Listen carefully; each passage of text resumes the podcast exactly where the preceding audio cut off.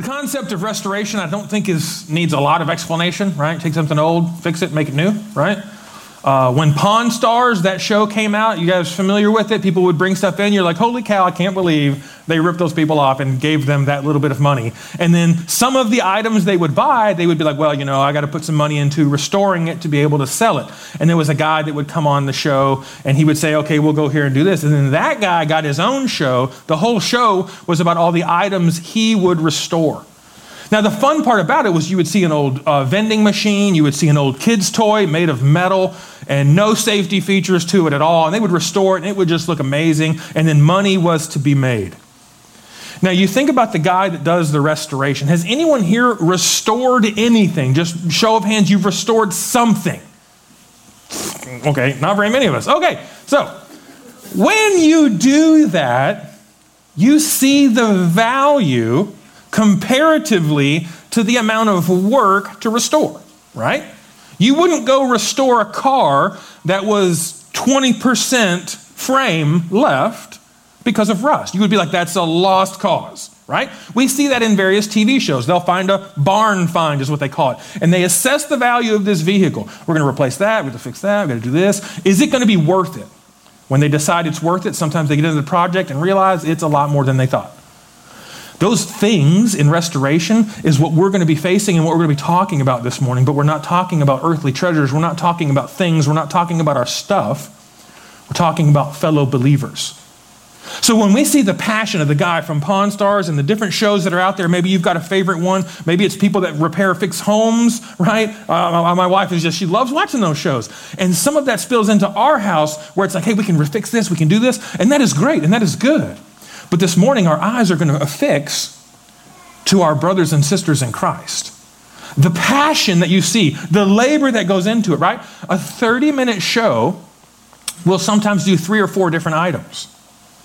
But those three or four items, when you back it out and realize it was over several months that the work was done, a lot of the work wasn't even shown because who wants to watch a 45 minute show of a guy doing this on the car? Yeah, that's good. Okay, over here. Like they just cut that part out. So, what we're going to watch for is in the concept of restoration among our brothers and sisters in Christ. That's the redeemed. The redeemed are the ones at which God has called and given salvation to. You've called upon the name of Jesus. You've asked Him to be your Savior. You've repented of your sin. You are a believer. You are a follower of Christ. When you've done that, you are the redeemed. You are the ones I'm talking about this morning. The only difference in the relationship of what we do when we go to someone who's lost and doesn't know Christ as a Savior, we're not going to restore them. We're going to redeem them with the promises of Christ, calling on them to repent of their sin, to ask Jesus to be their Savior. Now they're redeemed. Now we're going to start watching in the context of what we're doing. Those are the differences in the things we're talking about. Stuff, isn't it cool to watch? Isn't it cool to see how the value is restored to an item? The same heart, the same passion has to be in each of us towards our brothers and sisters in Christ. Don't we want to see our brother and sister in Christ freed from the, this, the empowering nature of sin? Don't we want to see them be overcomers? Don't we want to see what Christ can do in their lives? And that has to be our attitude. The Bible describes our heart. Basically, it's the part of man's spiritual makeup. It's the place where emotions and desires begin. It is the thing that drives uh, the will of man towards action. So think of this guy on the show, and here comes a person they bring in. Uh, I think one of my favorite ones like was an old pop machine. It was one of the bottle vending machines. I used one of those like that at a barber shop when I was really little, and even back then, uh, in the early 80s, that vending machine was still really old at that time. You would go in, you put your money in, and the door would open, and then you would grab your bottle, and then you would pull it out, and it would like click loose. And then you would have a nice ice cold uh, beverage of whatever. Uh, Coke is probably what it was. We would get a haircut and then we would get a pop. My grandparents or my grandmother would usually get that for us. Uh, just something I remember. I saw it on the show and I was like, oh, cool. So the door's rusted, the hinges are broken, the little trays that all the stuff fits on is kind of bent and broken. So the guy takes it all apart in the show. They just show all this cool stuff. And he's walking through and he's talking about how, oh, this is going to be great. Oh, this is going to be so good. This is going to be, oh, it's going to be a lot of work. And, you know, my guy's going to do this. We're going to send this piece there to sandblast. We're going to send this piece here to get uh, rebuilt. We're going to do all this stuff. They bring it all back together, pulls the blanket off, shows the guy. There's tears in his eyes because he's like, that's the thing that he remembers from when he was younger and joy, right? That's the passion Christians should have for our brothers and sisters when they're stuck and struggling with sin. We long for our brother and sister to have joy. We want to help them overcome. And that's what we're going to do. That's what we're going to focus on. So, our topic, the title, Restoration of the Redeemed. Spiritual restoration will take place when we have hearts that have these five characteristics.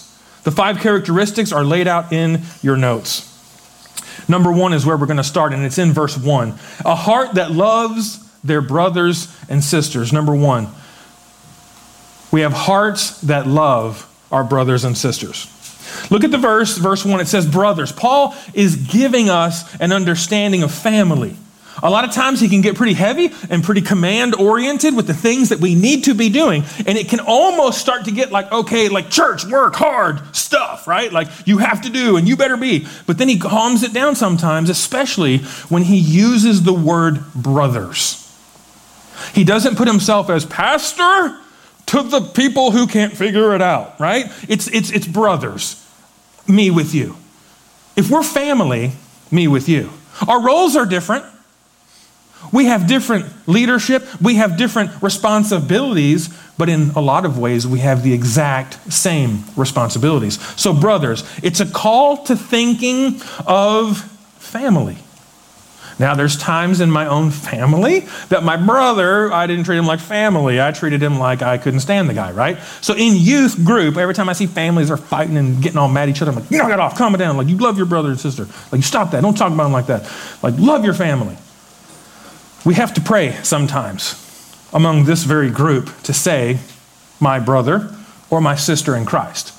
Because sometimes the people that are at opposite ends, personality wise, let's just start there. Personality wise, you're like, okay, we're not going to be best friends. You know that, right? There's certain people you're just like, man, I love you as a brother and sister in Christ, but man, you get on my nerves. Like, you just, the way you do things, that's fine. But that's your family, okay? And we kind of joke a little bit earlier. Someone came, like, oh, yeah, family here. Oh, yeah, your family's coming. You don't have a choice. Your family, right? Can you look at it that way? This is your family. You don't have a choice.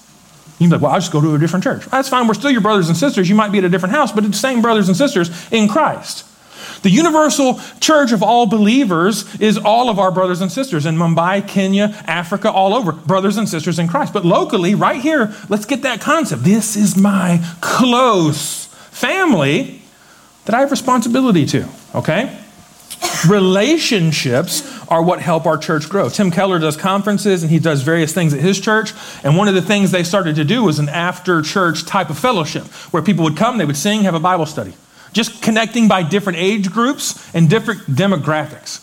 After they did it for a while, they kind of did a survey to say, hey, how is this helping you? What's the thing that makes this something you keep coming to?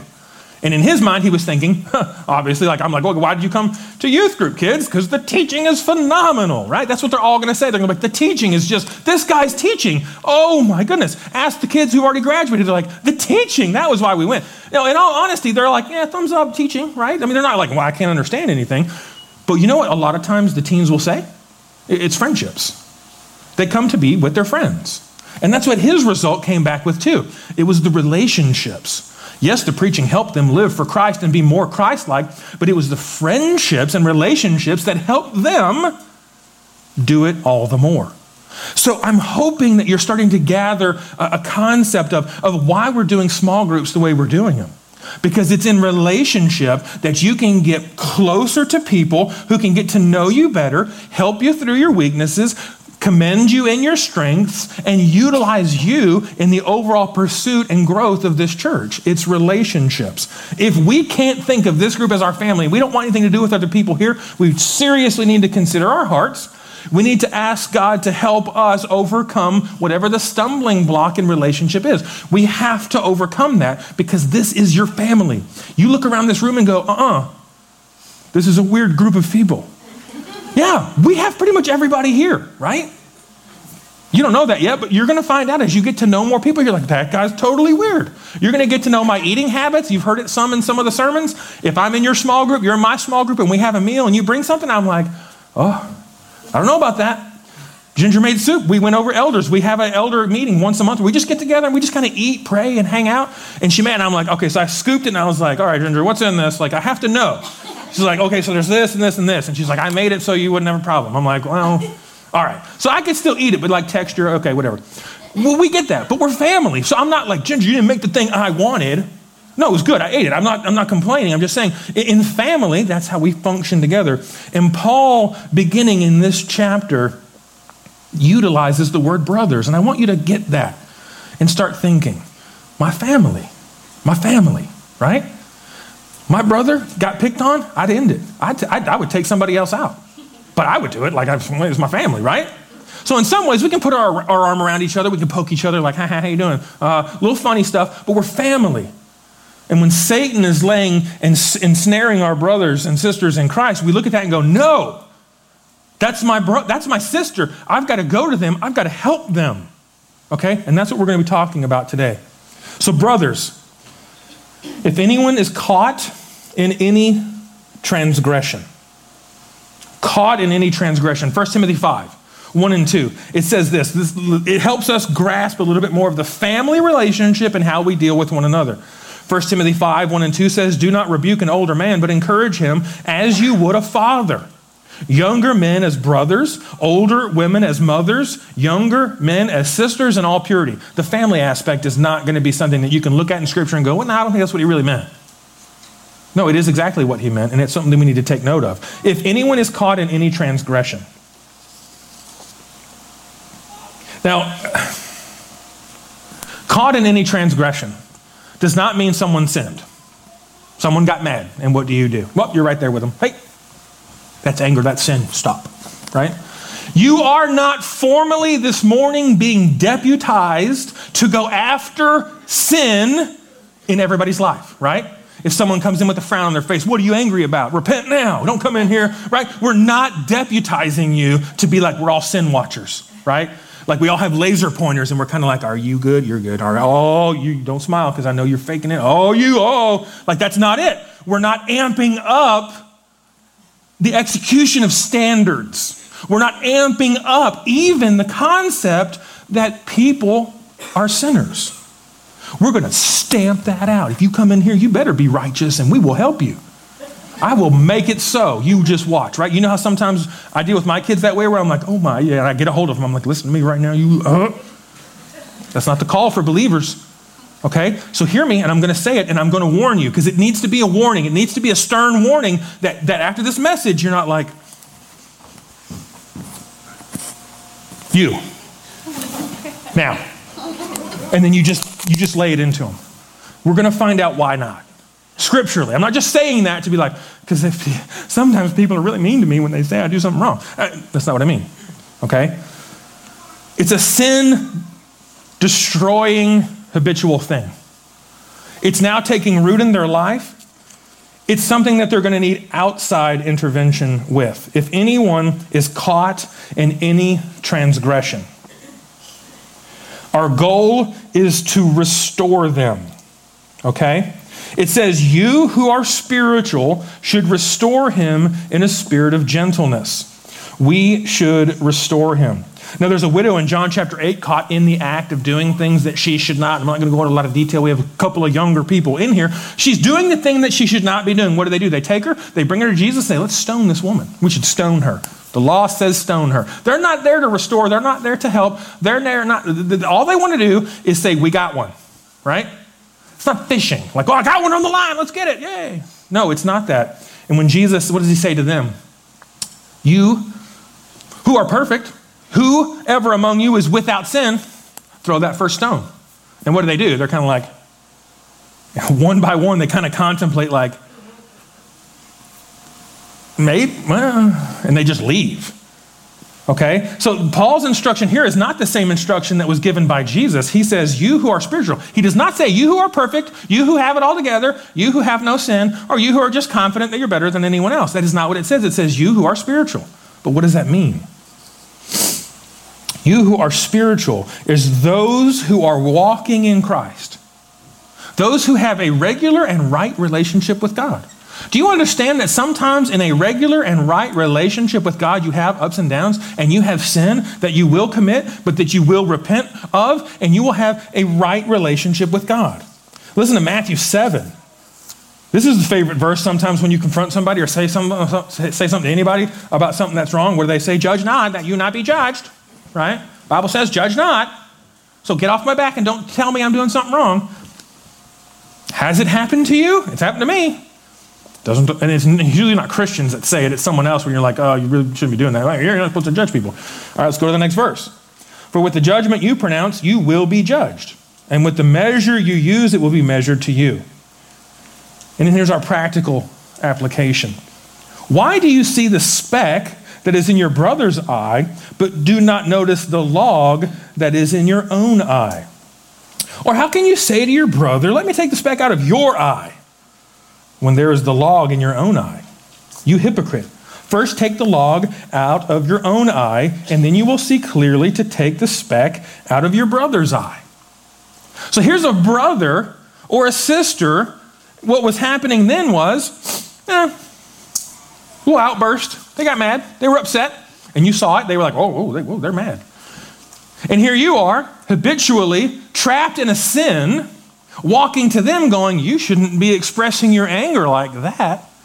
All the while, your hatred for your family is known, right? No one ever talks to you. You don't ever get told that. And then here's the beam in your eye, and you're like, let me fix your little issue.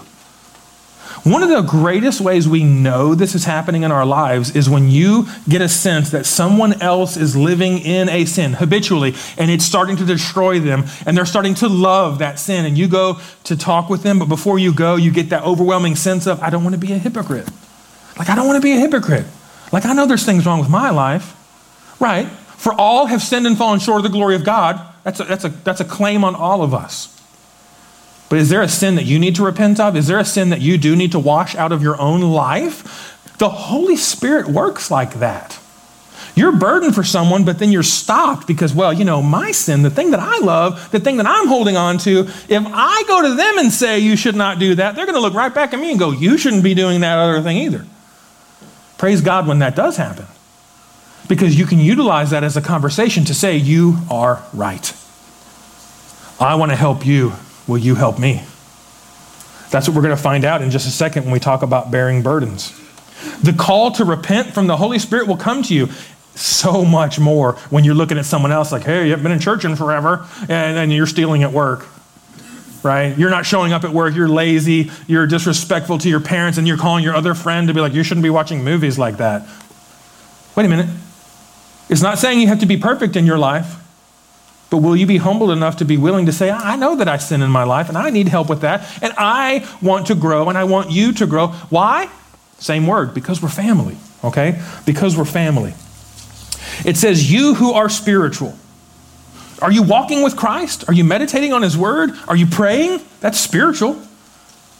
It's not the spiritual people, the ones that seem to be the most and best and have it all. It's those that are spiritual. Our command is restore him in a spirit of gentleness. To restore means put back in order. Think about the earthly things, right? The, the thing that I hope someday happens for me is that I somehow win a, a, a 67, 66 fastback restored full Mustang, right? Not restored back to 67, the body, the 67, but then like transmission and steering and all the updated current stuff, right? So if I have a dream, you're going to go for it, right? That would be restored. It would be put back into a working order, right? But we're not just trying to get a person to be like, okay, don't sin. We're trying to get them out of the entanglement of sin and in a right and thriving relationship with God. Not to go back to living their old way, to be refreshed and new in what it is that God can do with their life. That's our hope. It's not to say, stop sinning, right? That's a struggle I have with my, my kids, right? It's like, stop doing that. Just, uh, just don't do that. It frustrates me. It's embarrassing. Stop that. My kids, like they're always, you know, after church, you might get run into by one of my children. Please let me know because that's been a pretty stern warning. Stop running when there's a lot of people at church still. Like when it's empty, they're here a lot and they run. It's fine. But, but I don't want to just say, stop sinning. I want to say, do the right thing, do better, do more, right? That's our goal. When we love our family, that's what we want to do. But, but how do we do it? Right? Like, like you're large and in charge, and, and, you've been a Christian for 40 years, so you get to rebuke all the youngers, uh, and, every, you're just going to lay out the law on all of them. Uh, Paul has dealt with that throughout uh, the majority of Galatians of not setting up legalistic standards to say everyone will live by this and they'll be okay, but then they're just going to hide their sin, and that's not what we want. We don't want ourselves thinking better than we are, and we're going to come to that in just a second. But the way we do it, and the word used, is gentleness. Gentleness. It's a fruit of the Spirit. And I can't tell you that it's going to be done every time. Because even though I've warned you and I've explained it to you, some of you still are going to think now you're deputized and you're supposed to go and confront people that have committed a sin. And when that happens to you, I want you to pray that God will give you the spirit of gentleness. Because the first time, second time, third time, some people just don't get it right. They don't. Sometimes I don't get it right. So, so be, be forgiving, be gracious, because we're family, right? And if we truly say we're family, we love one another, we're going to be okay with that. And we're going to communicate that. But sometimes you're going to have to let the wrong delivery from the wrong person be true. Okay?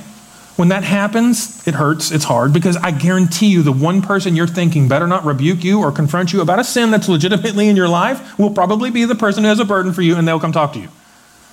Remember the person I talked about before? The personality, the way they say things, it just gets on your nerves, but they come to you saying, Hey, I've noticed this about your life and I want to talk with you. I, I want to encourage you. Like, I, I want to help you. And you're just like, Oh, no. But realize God is moved, okay? Now, their delivery, like I said, it should be gentle. You should be gentle. How are you gentle?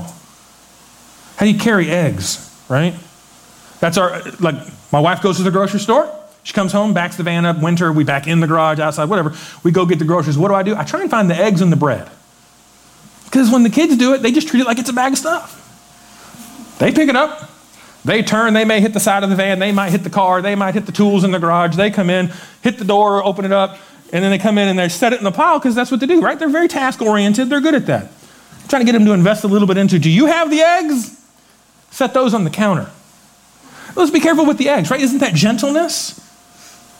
It's the understanding of the difficulty that's in place of a believer that might need us not to come in like, guess what? Notch on my belt, I confronted a sinner again.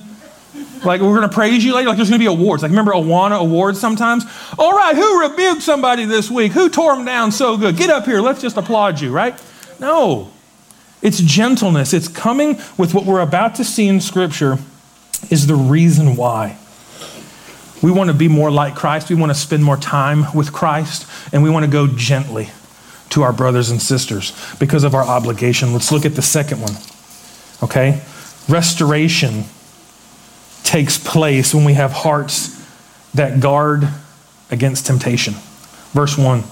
Okay, so we've got brothers, family, we get it. If anyone is caught in any transgression, we understand it's not just a sin, it's a, it's a constricting, captured sin that they're struggling with, they're going to be hurt by. It says, You who are spiritual, not perfect, should restore him in a spirit of gentleness, not with aggression, not with I'm right, you're wrong. It's, it's, it's that. And then here's kind of the first part of our warning keep watch on yourself, lest you be tempted. You are not immune to what they're going through. You might think you are right? You might think, well, I would never uh, do or say any of the things that another person is doing. If we look down on someone, if we think we're better than them, we're not family. You've thrown the family aspect out of the window, and now you look down at someone and say, uh, You're gross. You need to fix yourself. You need to change because you're not even at my level. Okay? You have to watch out for yourself because I think sometimes when people have and I myself included, have looked at another person like, I would never do that. Like you see people at the grocery store like grabbing their kid's arm, like, and they're just walking out of the store. Like, oh my goodness, like what is their problem, right? I would never do that. Would you stop that? I'm like, oh, I just did that. Wait a minute. I'm not immune to losing my patience with my children, right? The more you're with our family, and some of the teens are like, oh yeah, we've seen that a few times. Like, right? I'm not immune to that. But I'm not immune to any of the sins that any of you have struggled with or are struggling with. And you need to remember that because you too can be tempted. If we feel that we're above the person in their temptation, we will not be gentle in our approach. How many times have you heard it said? I would never do that. I would never allow that. What do they think they're doing? Why would they think that's okay to do?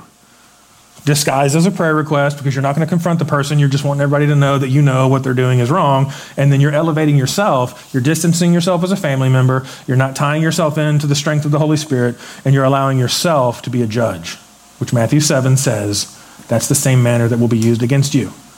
And we need to be cautious of that. Galatians 5 25 and 26. If we live by the Spirit, let us also keep in step with the Spirit. Let us not become conceited provoking one another, or envying one another. I mean, that can't be your attitude for restoration. If your goal is to look better, it, it, it, can't be your goal to say, look what I know. It can't be your attitude of, look at the people I'm fixing, right? You can't be a small group leader and be like, look at the peasants I'm in charge of. These spiritual derelicts can't do anything right. Thank goodness I'm their small group leader. If that describes your small group leader, please talk with me. But I'm pretty sure it does not, because the heart of a restorer of the redeemed is the same heart that our small group leaders have. When you answer the questions in your small group today or next week or whenever you're going to answer those questions, they're going to be watching over you and they're going to help you. Because you know why? They're a family and they're a part of a family just like you are. Like, we don't go and say, small group leaders, who has a master's in uh, uh, small group people stuff, right? No one, anyone? No, I don't. Is that a degree? Probably will be soon. I have a degree in small groups, right? It'll be great. That'll be helpful. But if it's not something that you incorporate into putting yourself at the same level of helping, it won't be helpful, okay? A heart that pursues the love of Christ and fulfills the law of Christ is number three. Spiritual restoration will take place when we have hearts that pursue the love of Christ and fulfill the law of Christ. Verse 2 says, Bear one another's burdens and so fulfill the law of Christ.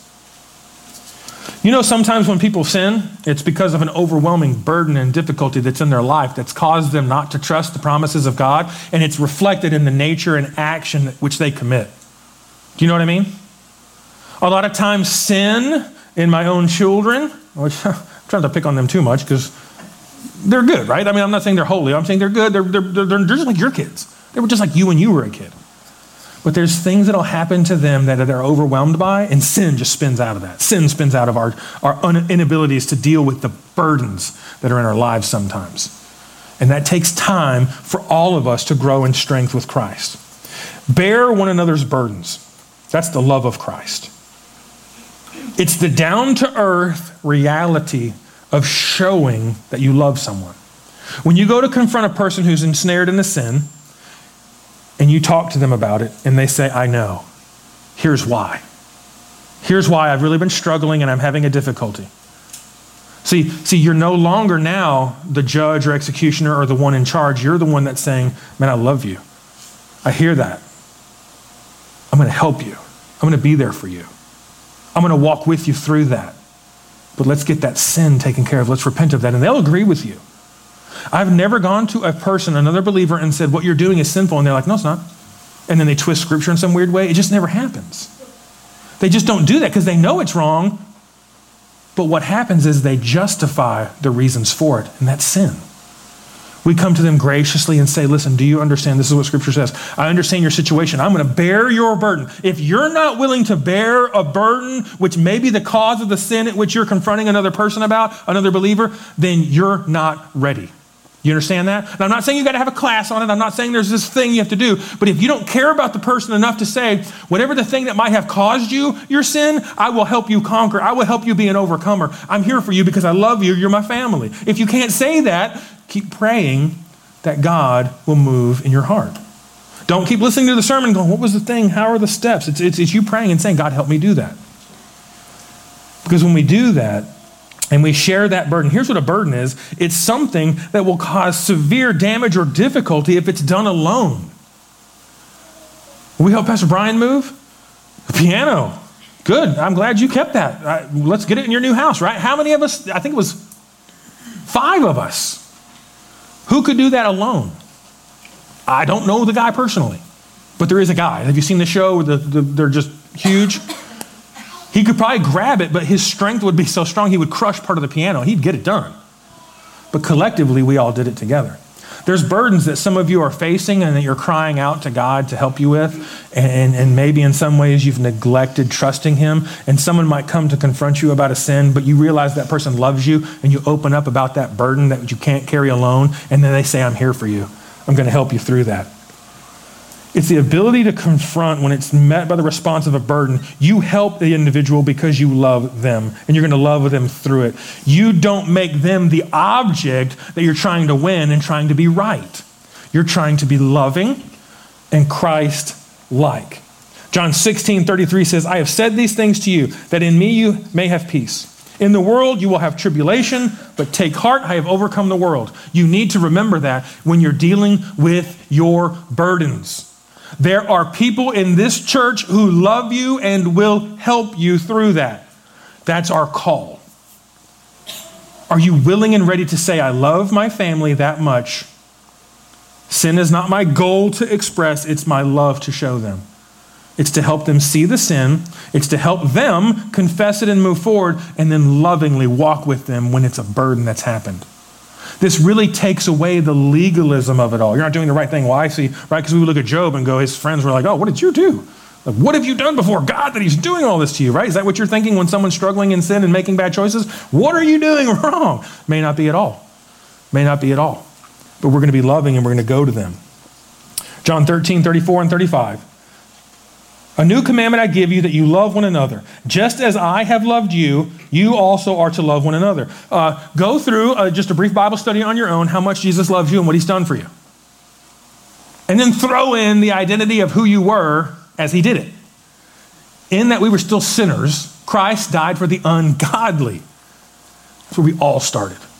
So we all started. There's not a one of us here that's like, not me. I did so much good stuff that now he saved me because and that elevates you, you can't, and you're not allowed to. Because when we say, uh, bear one of those burdens and so fulfill the law of Christ, we do so in love, but it's the commandment of God, it's the commandment of Christ. Love people the way that He loves us.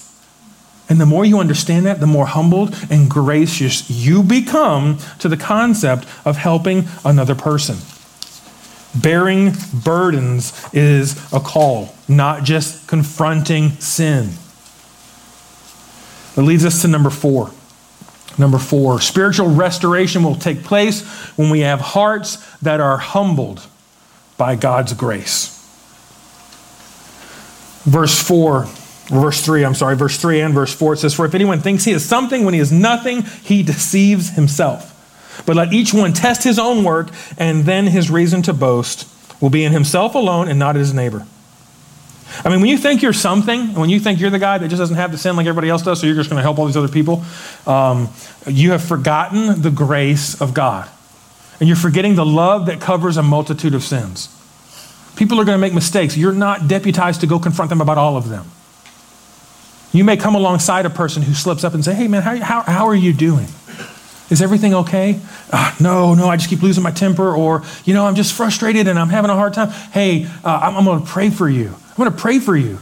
Uh, Tuesday, I'm going to call you on Tuesday. Let me know how it's going, but man, I'm going to pray for you. I understand. I've been there. I know what you're going through. These are the terms of people who love one another. That's what they say to each other. It's not a matter of, well, you should just stop doing that. I guess your life would be better if you quit doing that. Don't you think? Well, right? And then they just storm off holding their Bible a little higher. Ah, please don't let me be that way. I don't want to be that way. I want to be loving to each and every one of you at any opportunity that I have. And like I said, I, am not going to get it right every time. And we're going to, we're going to work together through that. It says, uh, for anyone thinks he is something when he is nothing. And that's not that we should walk out here with our heads down like, I'm nothing, I can't do anything, I don't have anything. It's the understanding that what God has done in us is what empowers us. Muhammad Ali, there's a story about Muhammad Ali getting on a plane. Muhammad Ali, is everybody familiar with him? Great boxer, best boxer, super talented, arrogant, with the skill to back it up, kind of, right? I mean, is everybody familiar with that? He's on a plane one day and the stewardess is going down and says, Put your seatbelt on. And his response is, Superman doesn't need a seatbelt. Her response was, Superman doesn't need an airplane either. Put your seatbelt on, right? that's, that's kind of an example of when you think you're something when you're actually nothing. He was the great bo- greatest boxer. I don't know. I can't say because I don't follow boxing enough, but I know he did a lot of good. And his mouth kind of just went. And sometimes you watch his interviews and you're like, whoa. And then he backed it up. You were like, yeah, like, okay, whatever. But in reality, by God's perspective, what are you apart from Christ? John 15, 5 says, I am the vine. That's Jesus. I am the vine, you are the branches. Whoever abides in me and I in him, it is he that bears much fruit. For apart from me, you can do nothing. If you go in the name of Jesus Christ to help restore your brother and you fumble the gentleness, you're going to get confronted about it, but you're going to be the one that's like, ah, you're right. I'm sorry. I kind of, I just, oh, you know, these things you're doing, they bother me, and oh, I got to tell you, okay. Uh, but in love, I want to help you. And that's where we're going to make sure we're listening this morning. We're going to make sure we're hearing that. This verse does sound a little bit confusing, right? If he thinks he's something when he's nothing, he deceives himself, right? It's kind of like lying to yourself.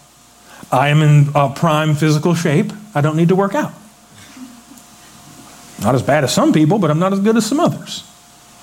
But I need to understand that what I'm saying here, but let each one test his own work. What is the standard when you go to the doctor, right? You guys remember that chart? You walk in there, it's got the guy on the thing, right? It's got the circle. You know what I'm talking about? And then it has this chart. And you find your age,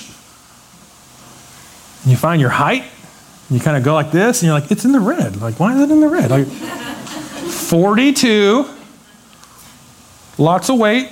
They're like, oh, but the curve is like right there. I'm like, oh, I'm so close. Like, it's not that bad, right? That's kind of how we get, and we deceive ourselves. Like, I'm okay. Like, there's a couple of sins I'm kind of just no one knows about, so I'm good. I'm really careful to, you know, confront people because, you know, they're going to close in on me. Are you family? Let us close in. You repent and live a more joyous life in Christ. In Nehemiah chapter 3, Nehemiah, they're starting to rebuild the walls, they're starting to rebuild. Chapter 3, verses 1 through 4 is listing the various tribes and people groups that are helping. And then we come to verse 5, and it says, Next to them, the Tekoites repaired, but their nobles would not stoop to serve the Lord. Uh, the governors, uh, the elected officials, the higher ups, they're like, we're not building this wall. You go build the wall. That's the attitude. They, they think they're something. Uh, without the wall and someone attacks, who's going to die? All of us. Who needs to fix that wall? All of us. Nehemiah, the leader in charge, what is he doing? He's putting people in order, putting people in place, and they're all coming together to work. And you just have this one group that's like, well, not us, we're nobles. So if you're like, I'm a Sunday school teacher of 37 years, I will not move a chair, right? Remember the whole chair thing we used to do? I mean, we haven't done it in a while. But remember, after church on Sunday, stack all the chairs, put them in the back, put them in the room. Awana, tape the floor, put the thing out. After Awana, put all the chairs back. Do you remember that phase? Some of you do. And I'll be careful because some of your toes might get squished because some of you were like, church is over. You're like, okay, amen. All right, whoa, church time. Whoa, let's get out of here. Uh, I got a reservation at uh, McDonald's. We got to go, like, quick. Sorry, I can't help you with the chairs this week. And you're like, oh, right? Some of you kind of, and I don't know who, and I'm not pointing fingers at anybody because sometimes I would be like, why do I have to do the chairs? I'm the pastor, right? That's the wrong attitude. And some of you might have been, well, I'm not, you know, my back, like, I just, you know, I, ah. That, that, that leaks into other issues of thinking you're a noble, oh, you're better. It might spill into that same thing when you are confronted about your sin. You try and rebuke the person for even saying anything to you. We have to watch out for that too. Unwilling to humble themselves to do a lower task. Pride creates an unwilling heart that in the restoration process of the church is damaging and it's not helpful. Test your own work, not according to other people, but according to what God says. That's how much you love people. Because some of us can have it where we will look at others and we will say, but they are more gifted at speaking. They're more gifted at conversations. They're better at remembering things. They just really love people and they pray for people better than I ever will. And you get a sense of, I'm inadequate. I can't do it and I won't. Let each one test his own work, and then his reason to boast will be in himself alone. You alone to God's standard. Who are you supposed to carry the gospel to? The people that you like, the people that are friendly, uh, the people that make you laugh, the people that you want to be around. No, it's to all people. It's to all people. It is to the neighbor down the street. That's the one that's always in everybody's business. It's always like, and it's like very annoying. And like if you're seen talking to them, people are like, what are you being friends with that guy for? Uh, the gospel. That's why, right? If we compare ourselves against the other people that just kind of show up, sit here, and leave, you're like, but I stay and talk with people. And sometimes I do help with chairs, right? Sorry, I you know, we have a fight after church about the chairs. That's okay. But you're like, I do the chairs every time. I'm always doing all that. And then you look down at the other people that are like, they don't ever do it. I'm better than them. Then you, now we start to cultivate this sense of pride. Like, you're the hard worker. You're the one. If it wasn't for you, we wouldn't be able to do anything. That's prideful. We compare ourselves against God's standard alone, and we have a spiritual bragging that we can do that God is using us. But it's us saying, first and foremost, God has emptied me of me and filled me with Christ. And I am rejoicing that God has called me into relationship with people in a way that I get to show them the love of Christ, not the love of Pastor Jamie. My love can go all over, and sometimes I'm very loving because it's great. Other times I'm like, why do you do that? And it can go over here and I can avoid. But the love of Christ is the thing that we're calling people to, and we're doing it holy and righteously. And we can, we can brag, but what does it sound like when we brag? Guys, guess what happened? I talked with my coworker and he's struggling. He's coming to Christ. God's working. Praise God. That's all we say. We've been praying in relationship for a lot of people for a lot of different things, and you all know different connections and the webbing of all of us praying and doing stuff. When you see things happen, you're not standing up going, Look what I did. You're saying, Look what God's doing. And I'm so thankful that I get to be a part of that. I'm humbled by that. It goes into our next verse again about carrying our load. Number five, our last point, and it's just brief. But spiritual restoration will take place when we have hearts that answer the call of God. Verse 5 says, For each will have to bear his own load, which it does kind of sound a little bit confusing. It's bear one another's burdens uh, and bear your own load. Two different expressions, two different words completely, and our understanding is what's going to help us get this. You have responsibilities in your relationship to life, don't you? Get up, go to work, make sandwiches, uh, clean the house, whatever it might be. You have all your responsibilities. Sometimes it's fun to do responsibility with other believers, right? Think of college, right? I see some of our college kids, like, you're in college nursing program, right? You're like, your responsibility is to study and do the test. I can't come along and go, can I do that for you? I can't, and you don't want me to, right? I like asking some of them, like, hey, what, what, like, what thing are you doing now? And they're like, oh, it's cardiopulmonary response. I'm like, all right, I'll keep praying that you're smart because if I need help, I'm going to come to you and you will know what to do, right? Because that, that's the goal, right? I know what to do. It's great. That's your responsibility. Sometimes it's very difficult, isn't it? Sometimes it's not so difficult. A burden is the difficulty at which you can't make it through on your own. The load in the actual word is the soldier's pack. Spiritual warfare that we go through, the things that we do, we have our own pack, we have our own life, we have our own standard that we're going to be living by. We can help one another. We're not supposed to judge ourselves. Well, why is his pack so big and heavy? Look at all the things he's doing. Look at his is really small. I don't understand. Judge accordingly to what God has given you to bear. And do it by his standard alone. We're accountable for our own. Our responsibility to God on Judgment Day will not be what everybody else did with their lives, it's what did we do with ours. Fathers, you have a relationship that is your pack. It is your load to carry, and there are responsibilities for it. Moms, same thing. Brothers and sisters, workers, various jobs, same thing. I look at some pastors, and I have a friend that's been in a church for 27 years, and he's been there for, it seems like forever, and it's just growing, growing, going, going, growing, growing, growing, and it's just great, and everything's good. And I'm looking at him going, that's not fair. I seem to go to a church when I first start and they're like, Burr. and I go to another church and it's like chaos, and I go to another church and it's like, Burr. and I'm like, what is going on? Like, I have steps of faith and I see, but he's just like, you know, I wasn't called to do ministry the way he's doing it where he's at. I'm called to do it here. And it's joy. And sometimes it's a struggle. And sometimes my faith is tested, but I turn to Christ. I turn to his promises. I have a brother in Christ, our lead pastor, who sometimes we can sit and we just be like, Ugh right? We just look at each other and go, oh. And then it's the same thing similar with my wife. We're up and down, up and down, right? I'm all like, and she's like, yay. And then I'm like, yay. And she's like, oh. Same thing with Pastor Brian. Sometimes we'll sit there and he'll be like, oh, I just don't know what's going to happen. This is all different. And I'm like, oh, it's great. Look at this. Woo. Right? Other times I walk in his office, put stuff down, like, and he's like, oh, it's going to be great. Look at this. Look at this. Right? That's the complementary relationship of having a family member who loves you, a family member who will tell you, don't do that. Don't do that. That's going to hurt you. Please stop. Turn. Turn away from that. How do I help you? How do I help you with that? Our desire to carry a person's bur- burden is when we see them struggle and we see them know, and, and when we can know they're hurting. They may not know it yet. They may be in the early phase of loving their sin, but that's when we need to come in and understand that the truths of Scripture is what we need to know to tell them that.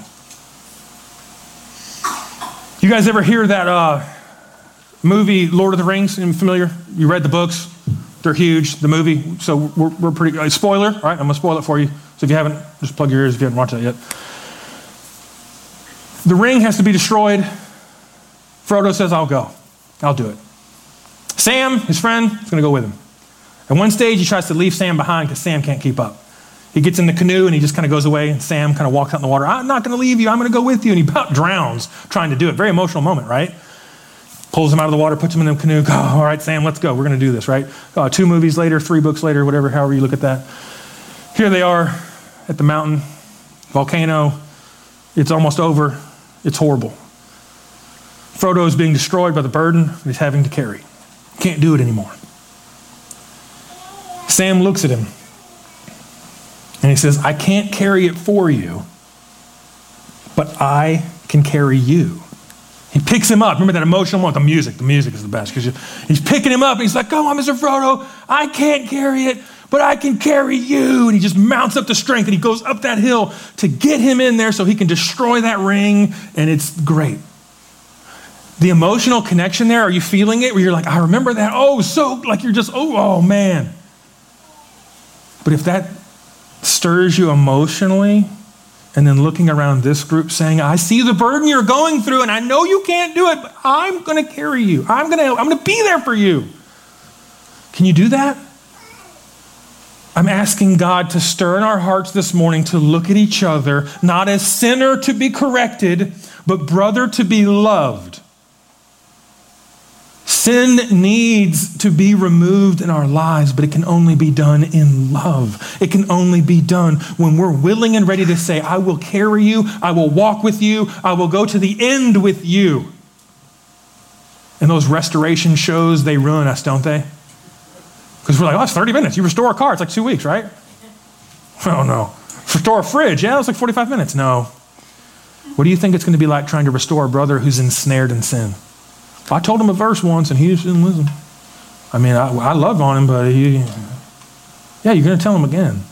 You're going to check on him again. And you're going to find out that they failed again and you're going to be there for him again. But as Christian discipline shows us, it becomes less frequently and it becomes a harder battle and it's fought and there is victory. If we are all a part of that in a loving way with each other, there's nothing this church can't do. There's no person that can walk in this door and go, but you don't know all that I've been through yet. We, well, there's somebody here might. But we're going to love you and show you what Christ can do. Not what we can do, what Christ can do. And when that's our heart, listen to this. When our hearts have these characteristics, we will see restoration take place that brings all the glory to God. When people see our church and they see that one guy from town that everyone knows that always has the problem, it's different now. When you have that one coworker that everybody's always like that person, or that person in your physical, literal family, it's always that way until they come to Christ and they see the difference. It's tremendous that God gets that glory. Is it not a joy for you to sit now and say, I'm ready for the labor. I'm ready to go to that person, just like that guy standing in the car? Oh, that's deeper than I thought. Oh, I just give up? No. You bust out the Bondo, right? That's what you don't want when you buy a restored car. How much Bondo did you use on this car? A couple pounds. You're like, well, that's not good, right? We're going to labor because of love. I want you to stand with me. We're going to pray. We're going to sing a song, and then we're going to take communion together. But when we pray, I want you to search your own heart, especially as we come to communion. What sin is it that you're willing and ready to say, I'm done with and I need help? Okay, that's our first step. But then, who is it that God is placing on your heart that you know is struggling with sin that you love and you are ready to go to in love? Please don't miss in love. And possibly carry their burden. If you're not ready to do that, continue to pray. It is not your goal to win an argument, it is your goal to restore a brother and a sister. Let's pray. Lord, as you search our hearts, as we ask you to look deep within us, I pray that your righteousness and your goodness would be in the forefront of our minds right now. Help us not think about the sins we've struggled with or the identity we think we have. Help us understand who we are in you and in you alone. God, remove the idea from us that we are the one in charge of dealing with sin. We're not. We've been forgiven by grace. We have been cleansed by your blood. What a penalty that you took for us. Help us be humbled by that. Help us be gentle. Help us be cautious. But for the sake of your word, we would go forward in love. The person that's on our mind right now, we lift you up. Whomever you're thinking about, you're praying, you're asking God, how do I do it? Ask God to give you the love for family. Pray that God will give them an ear to hear. But God, we want your glory to be shown brighter and brighter through this church. We want sin further and further away from us in our lives. We want to be overcomers, and you are the way to do it. Help us do that. As we sing, encourage our hearts. As we remember your death on the cross, encourage our hearts today. It's in Jesus' name we pray. Amen.